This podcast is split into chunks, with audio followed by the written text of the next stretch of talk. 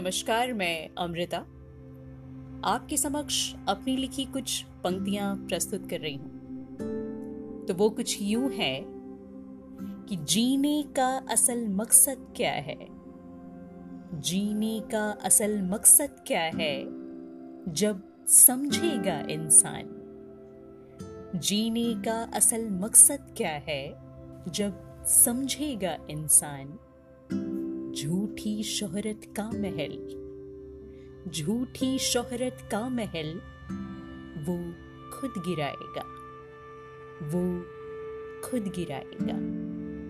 वो खुद गिराएगा। शुक्रिया।